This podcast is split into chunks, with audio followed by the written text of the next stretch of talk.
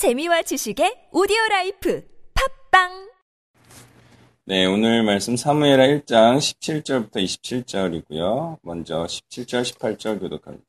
다윗이 슬픈 노래로 사울과 그의 아들 요나단을 조상하고 요나야 그것을 유다 족속에게 가르치라 하였으니 곧 활노래라 야살의 책에 기록되었으되 아멘.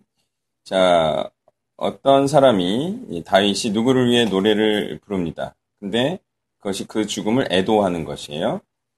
예, 그것을 짓는 이유는요, 죽은 자를 기념하기 위한 것이고, 또 그가 살아생전에 했던 일들을 칭송하기 위한 것이죠.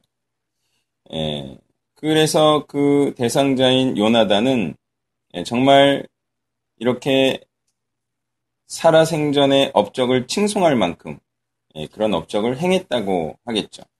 예, 사울이 좀 애매하긴 해도 예, 우리가 사울의 좋은 점만 본다면 그는 구원의 일을 수에 행하였어요. 예, 특별히 그가 왕이 된 직후에 했던 예, 구원의 일은 이스라엘에게는 정말 큰 예, 기쁨의 일이 아닐 수 없었어요. 예, 그래서 이 다윗은 이들의 이러한 행위를 정, 말 예, 존경한 뜻에서 이런 노래를 지어 부르고 있습니다.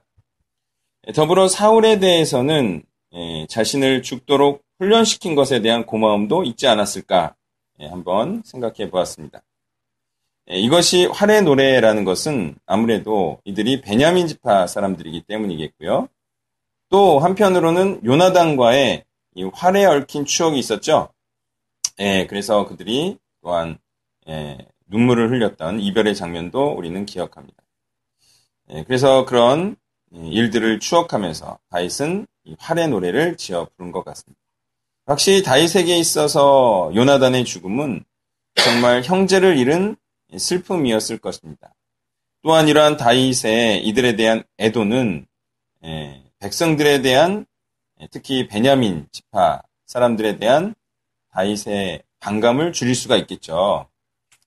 예, 이것은 아마도 베냐민 지파를 끌어왔는데 유익한 것이 또한 됐을 것입니다. 물론 다윗이 이것을 다 계산하고 이런 효과를 노리고 했을 가능성도 있어요. 네, 그렇지만 또한 이것이 진심이겠죠. 그렇다는 것은 바로 이러한 진심이 담겨 있는 이러한 행위가 또한 예, 진리에 부합되는 것이라는 사실도 우리가 알 수가 있습니다. 19절에서 21절을 교독합니다. 이스라엘아 내 영광이 산이 죽임을 당하였도다. 오호라 두 용사가 엎드러졌도다. 이를 가드에도 알리지 말며 아스글론 거리에도 전파하지 말지어다. 블레셋 사람들의 딸들이 즐거워할까 할례받지 못한 자의 딸들이 기간을 부를까 하려니이다. 길보아 산들아 너희 위에 이슬과 비가 내리지 아니하며 재물 낼 밭도 없을지어다. 거기서 두 용사의 방패가 버린 바 됨이니라 곧 사울의 방패가 기름 부음을 받지 아니함 같이 됨이로다. 아멘. 자, 이걸 한번 제가 이렇게 제 예, 편집을 해봤습니다. 이스라엘을 빛내던 자들이 산 위에서 죽음을 당하였도다. 아, 슬프다. 이들은 적들을 용맹하게 무찌르던 정말 소중하고 강력한 자들이었는데 이들이 죽었으니 블레셋은 얼마나 기뻐할까. 그러나 알려지지 말아야 한다. 네. 그러니까 알려지면 그 블레셋 사람들이 기뻐하겠죠. 왜냐하면 이것이 곧 이스라엘의 패배를 의미하고요. 또 이스라엘의 패배는 하나님의 이름이 사실과 달리 폄하되는 것을 의미하기 때문에 이들의 죽음이 알려지는 것은 하나님께 좋지 않다라는 거예요. 예, 다윗은 어, 적들이 자신의 승리를 기뻐하며 그들이 좋아하고 또 그들이 어떻게 생각할까에 대해서 우려하는 것 같습니다. 그것은 바로 그들의 신이 이겼다. 또 그들의 법도가 마치 옳은 것처럼 여겨지는 것에 대한 큰 시름과 경계함이 있는 것으로 보입니다. 또한 길르아산도 두 용사의 죽음을 애도하는 일에 동참해야 합니다. 이, 이 산은요, 이슬과 비를 받아서 열매를 내는 일을 하는데, 이 본연의 일도 하지 못할 정도 슬픔에 젖어서, 예, 정말 그렇게 슬퍼해야 된다, 말하고 있는 것이죠. 예, 또한 방패가 기름 부음을 받지 아니한 같이 되었다는 것은 방패가 기름이 발린 채 전쟁에 쓰여지지 못하고 기름이 마른 채 버려져 있다는 안타깝고 비참한 상태를 표현한 것이라 하겠습니다. 25절까지 교독합니다. 죽은 자의 피에서 용사의 기름에서 요나단의 활이 뒤로 물러가지 아니하였으며 사울의 칼이 헛되이 돌아오지 아니하였도다. 사울과 요나단이 생전에 사랑스럽고 아름다운 자이러니 죽을 때에도 서로 떠나지 아니하였도다. 그들은 독수리보다 빠르고 사자보다 강하였도다. 강하였도다. 이스라엘 딸들아 사울을 슬퍼하여 울지어다. 그가 붉은 옷으로 너희에게 화려하게 입혔고 금 놀이개를 너희 옷에 채웠도다. 오라 두용사가 전쟁 중에 엎드러졌도다. 요나단이 내산 위에서 죽임을 당하였도다. 아멘. 자, 22절은 사울과 요나단의 용맹함을 찬미하는 내용이죠. 그러니까 사울의 칼과 요나단의 활이 적들의 피를 쏟게 하고 그들의 기름을 묻혔다는 것입니다. 이들이 적들을 용맹, 용맹하게 무찔렀음을 말하는 것이죠. 예, 이들이 사랑스럽고 아름답다. 이유가 있습니다. 예, 그 이유는 이들이 독수리와 사자처럼 빠르고 용맹하게 적을 무찌른 자들이었기 때문이죠. 다윗은 이 모습이 너무나 아름다웠던 것 같아요. 요나단도 다윗을 왜 사랑했죠? 예, 그가 골리앗을 치고 블레셋을 예, 수백 명 쳐서 무찌르고 이러한 모습이 너무 아름다운 것이죠. 이것이 또한 하나님께 영광을 돌리는 것이고 또한 이들의 아름다운 모습이 있다면 이들이 끝까지 협력해서 싸웠다는 것 이것도 이들이 보인 아름다운 형제간의 연합이었다는 것입니다. 이스라엘의 딸들이 입었다는 이 붉은 옷은 바로 부귀한 자들이 입는 옷을 의미하겠고요. 금놀이개는 값지고 부유한 것을 의미하겠죠. 예, 이것은 바로 사울이 사울의 때 이스라엘에게 큰 승리와 부욕해 함에 대한 노래일 것입니다. 이렇게 수고하고 좋은 결과를 초래했던 두 용사의 죽음이 슬픈 것은 무엇입니까? 바로 이들의 살아생전에 이 같은 업적 때문이겠죠. 만약 이런 업적이 없었다면 이들의 죽음이 그리 슬퍼할 것도 없는 것이고 또 죽음 자체가 아쉬운 이유는 무엇일까요? 이들이 계속 살아있다면 하나님을 위해 더 많은 일을 할 수 있었을 것이기 때문이죠. 그러므로 이들을 애도하는 것은 이들의 업적 때문이다. 이들의 행함 때문이다. 이들이 하나님을 위하여서 한 예, 아름다운 일들 때문이다. 우리는 이렇게 이해할 수가 있습니다. 이 나머지를 교독합니다. 내형 요나단이여 내가 그대를 애통함은 그대는 내게 심히 아름다움이라 그대가 나를 사랑함이 기이하여 여인의 사랑보다 더하였도다. 오라 두용사가 엎드러졌으며 싸우는 무기가 망하였도다. 아멘. 다윗에게 있어 요나단의 죽음이 더욱 슬픈 것은요. 생전에 요나단이 다윗을 심히 아꼈기 때문이죠. 요나단의 다윗에 대한 사랑이 그냥 형이 동생을 아끼고 사랑함이 아니었죠. 예, 요나단이 다윗을 사랑한 것은 바로 다윗이 이스라엘과 하나님을 위한 언행 그리고 그 실질적 업적을 근거로 한 것입니다. 바로 이처럼 이 사랑이 근거 있고 이유 있는 사랑이에요. 그래서 이 사랑은 실체적이며 견고한 사랑이었던 거죠. 이러한 하나님을 위한 사랑이 이들이 자칫 정적 관계가 될 수 있는 관계까지도 넘어서는 거예요. 이것이 바로 자신의 유익을 구하지 않는 진정한 사랑이고 바로 이러한 하나님의 마음과 합한 사랑이 이런 자신의 유익을 넘어서는 사랑까지 가게 한 것이죠. 또한 다윗의 요나단, 요나단에 대한 사랑도 보십시오.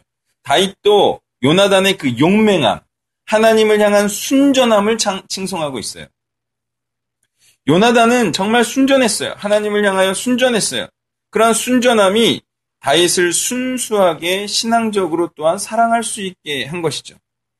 그리고 다윗은 말합니다. 야, 어떻게 그렇게 자기 자신을 구하지 않고 나를 그렇게 순수한 신앙으로 사랑할 수 있었는지 참 놀랍고 감사한 일이다. 이렇게 말하고 있어요.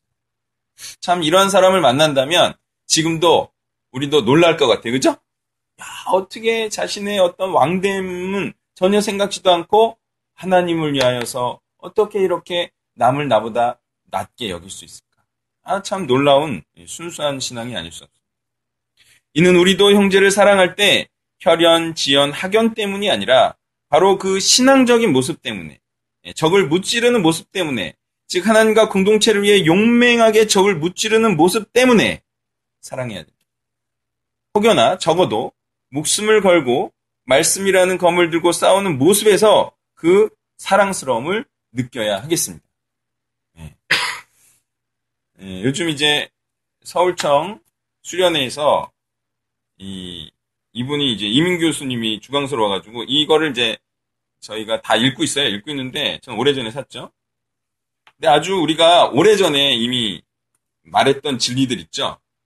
그렇지만 여전히 잘 알지 못하는 진리들 이거를 아주 잘 밝혀놨어요. 그 중에 하나가 뭐냐면 이 표현들은 마태복음에서 주로 소외되고 가난에 시달리고 박해받는 예수의 제자들, 즉 공동체 구성원을 의미한다. 그래서 학계는 이들이 주를 위해 힘든 상황에 처한 전도자나 선교사들을 의미한다고 보는 관점에 동의한다.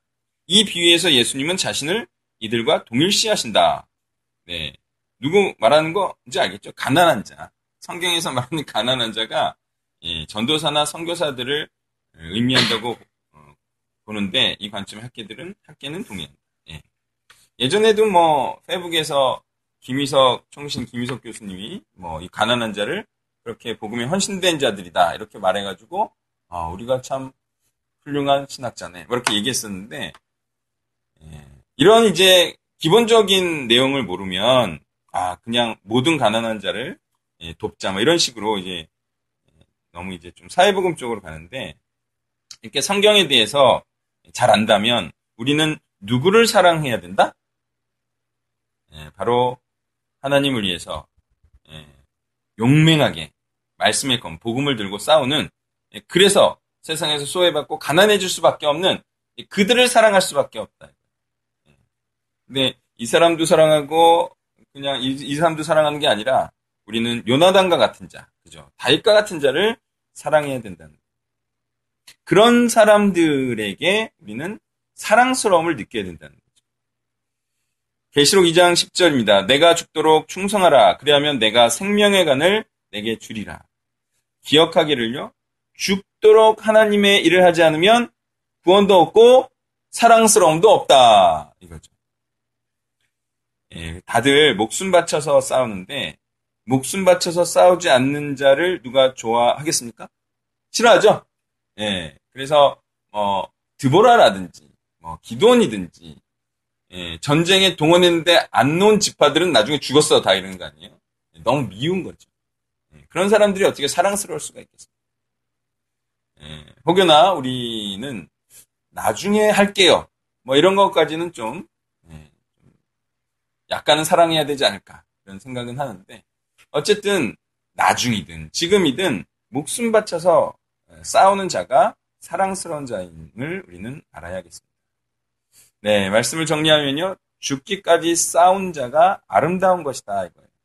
지금 다윗이 그걸 말하고 있습니다.